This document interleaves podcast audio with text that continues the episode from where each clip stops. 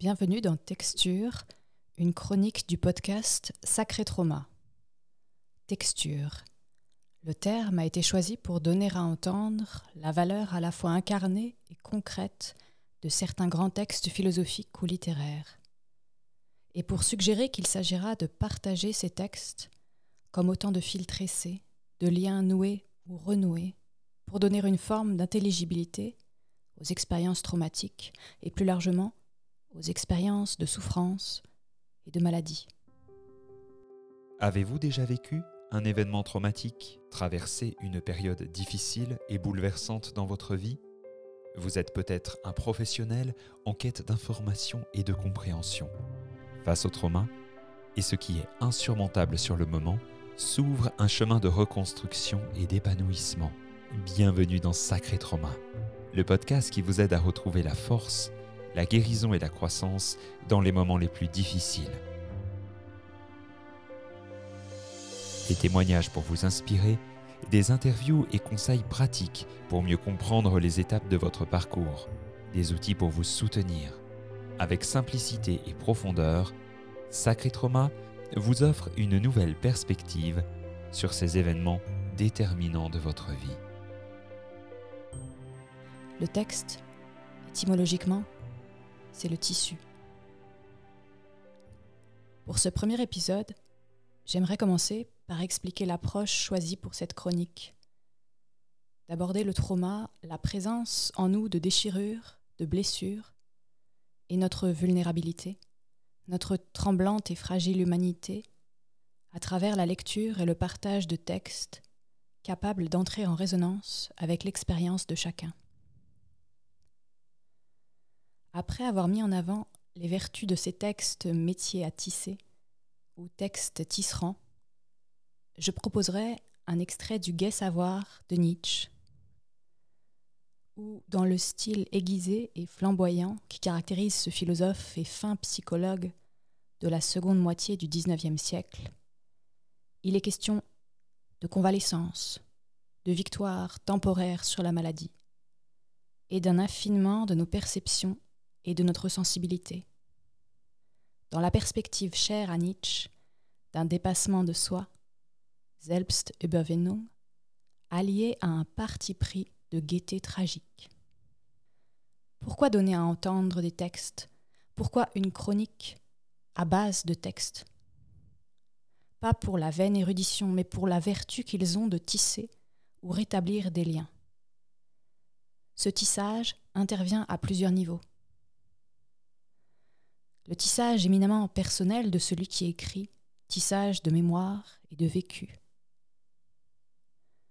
Un tissage aussi au sens de la restitution d'un sens, de la trame d'un récit qui cherche à renouer le fil d'une histoire singulière.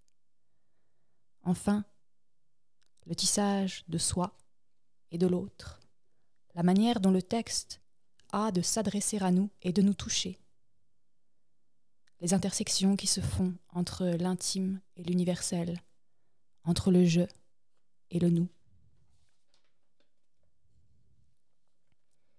Ce seront des textes classiques ou contemporains, non pas pour prétendre donner de quelconques recettes de guérison, mais pour modestement leur donner vie dans une perspective de partage. Chaque fois, ce seront des traversées, traversées d'un chemin de pensée à travers les lignes d'un texte, un chemin possible, comme un fil possible. Non pas pour se noyer dans des théories, mais pour les faire résonner au présent, avec nos vécus personnels, en acceptant que certains, hasard des rencontres et des circonstances, insaisissables points d'harmonie ou de disharmonie, ne résonneront pas. Enfin, quel genre de texte donnera-t-on ici en partage? Des textes philosophiques pour la conceptualité et la visée universalisante, la tonalité du nous. Des textes littéraires pour entrer dans la singularité de subjectivités individuelles et aussi des témoignages historiques et contemporains pour n'oublier personne, ni dans la profondeur du passé, ni dans l'immensité des géographies fracturées. Bref, j'ai choisi la médiation des textes pour parler du trauma, des traumas dans leur diversité. Parce qu'en plus de permettre un décentrement, un pas de côté, le texte, surtout lorsqu'il est ramené à la vie par la voix humaine, le texte c'est l'oral uni à la distance, de l'oralité qu'on a pris le temps de déposer, de coucher sur le papier. Et puisque nous en sommes au seuil, j'ai choisi comme tout premier texte un texte liminaire, un texte au seuil d'un des livres majeurs de Nietzsche. La préface à la seconde édition du Gai Savoir. Je vous livre ce texte pour sa beauté et sa puissance inspirante. Il n'y aura pas de dissection analytique, pas de commentaires. Il s'agit d'accepter d'entrer dans la texture du texte, sans prétendre le réduire à quelques thèses commodes, mais en accepter l'irréductible chatoiement de singularité et d'énigmes, l'accueillir comme pure altérité, puis le laisser peu à peu résonner en soi, maturer au fil des jours, et créer quelques échos signifiants avec notre propre intériorité. Le Gai Savoir, préface à la deuxième édition. Ce livre aurait sans doute besoin de plus d'une préface. En fin de compte, subsistera toujours le doute que quelqu'un, pour n'avoir rien vécu d'analogue, puisse jamais être familiarisé par des préfaces avec l'expérience préalable à ce livre. Il semble écrit dans le langage d'un vent de dégel, tout y est pétulance, inquiétude, contradiction, comme un temps d'avril, si bien qu'on y est constamment rappelé à l'hiver encore tout récent, comme à la victoire remportée sur l'hiver, à cette victoire qui vient, qui doit venir, qui peut-être est déjà venue. La reconnaissance y coule à flot comme si l'événement le plus inespéré venait de se produire, la reconnaissance d'un convalescent. Car la guérison était cet événement le plus inespéré. Le gai savoir. Voilà qui annonce les Saturnales d'un esprit qui a patiemment résisté à une longue et terrible pression, patiemment, rigoureusement, froidement, sans se soumettre, mais aussi sans espoir, et qui tout d'un coup se voit assailli par l'espoir, par l'espoir de la santé, par l'ivresse de la guérison. Tout ce livre n'est en effet rien qu'un besoin de jouir après une longue période de privation et d'impuissance, le tressaillement de joie des forces récupérées, de la foi nouvellement éveillée en un lendemain et un surlendemain, le sentiment et le pressentiment soudain de l'avenir, des nouvelles aventures, de mers à nouveau ouvertes, de buts à nouveau permis, à nouveau dignes de foi. Et que de choses n'ai-je pas derrière moi désormais? Ce morceau de désert, d'épuisement, d'incroyance, de gel en pleine jeunesse, cette sénilité intercalée au mauvais endroit, cette tyrannie de la douleur surpassée encore par la tyrannie de la fierté, qui refusait les conséquences de la douleur. Or, les conséquences sont des consolations. Cet isolement radical comme défense désespérée contre ce qui s'était transformé en une misanthropie d'une lucidité morbide, cette restriction foncière à l'amertume, à l'âpreté, à l'aspect blessant de la connaissance. Mais laissons-là, monsieur Nietzsche. Que nous importe que monsieur Nietzsche ait recouvré la santé? Un psychologue connaît peu de questions aussi séduisantes que celles du rapport entre la santé et la philosophie. Et pour le cas où il tomberait lui-même malade, il entrerait dans son mal avec toute sa curiosité scientifique. En effet, pourvu que l'on soit une personne, on a nécessairement la philosophie de sa propre personne. Cependant, il y a là une notable différence. Chez l'un, ce sont ses manques qui se mettent à philosopher, chez un autre, ses richesses et ses forces. On devine que je ne voudrais point me séparer avec ingratitude de cette période de grave langueur, dont le bénéfice pour moi est aujourd'hui encore loin d'être épuisé. De même que je suis assez conscient de tout l'avantage que précisément les variations infinies de ma santé me donnent, surtout représentant grossier de l'esprit. Un philosophe qui a traversé et ne cesse de traverser plusieurs états de santé a passé par autant de philosophie. Il ne saurait faire autrement que transfigurer chacun de ces états en la forme et en l'horizon les plus spirituels. Cet art de la transfiguration, voilà ce qu'est la philosophie. Il ne nous appartient pas à nous autres philosophes de séparer l'âme du corps comme le fait le vulgaire, encore moins de séparer l'âme de l'esprit. Nous ne sommes pas des grenouilles pensantes, des appareils d'objectivation et d'enregistrement sans entrailles. Il nous faut constamment enfanter nos pensées du fond de nos douleurs et les pourvoir maternellement de tout ce qu'il y a en nous de sang, de cœur, de désir, de passion, de tourment, de conscience, de destin, de fatalité.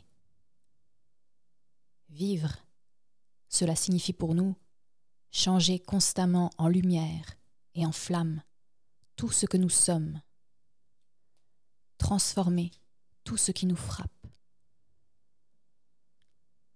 Seule la grande douleur nous contraint à nous dépouiller de toute confiance, de toute bienveillance, de toute occultation, de tout adoucissement, de toute solution moyenne.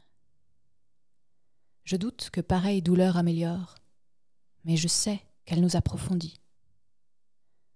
Dès lors, soit que nous apprenions à lui opposer notre fierté, notre ironie, notre force de volonté, à l'instar de l'Indien qui soutient le pire des supplices à force d'invectiver son bourreau, soit que grâce à la douleur, nous nous replions dans ce néant oriental, le nirvana, dans le mutisme, l'engourdissement, la surdité de l'abandon, de l'oubli et de l'extinction de soi-même. Il reste que pareils longs et dangereux exercices de la domination de soi font de nous un autre homme avec quelques points d'interrogation de plus. La confiance dans la vie n'est plus. La vie même est devenue problème. Mais qu'on n'aille pas croire que quelqu'un en soit nécessairement rembruni. Même alors, l'amour de la vie est encore possible, bien que l'on ait désormais une autre façon d'aimer.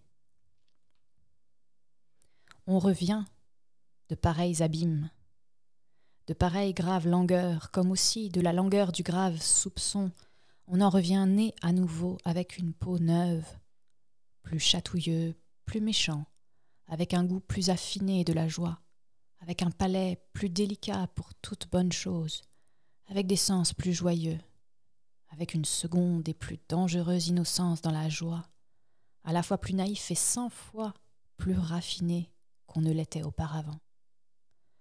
Oh combien répugnante, grossière, insipide et terne vous apparaît alors la jouissance telle que l'entendent ordinairement les jouisseurs, nos gens cultivés, nos riches et nos gouvernants. Comme le cri théâtral de la passion nous casse les oreilles. Non, pour autant que nous autres convalescents aurions encore besoin d'un art, c'est un art tout autre, un art ironique, léger, fugitif, divinement désinvolte, divinement artificielle, qui telle une flamme claire jaillit dans un ciel sans nuages. Nous nous y entendons mieux en cela même qui tout d'abord est indispensable à cet art, la gaieté.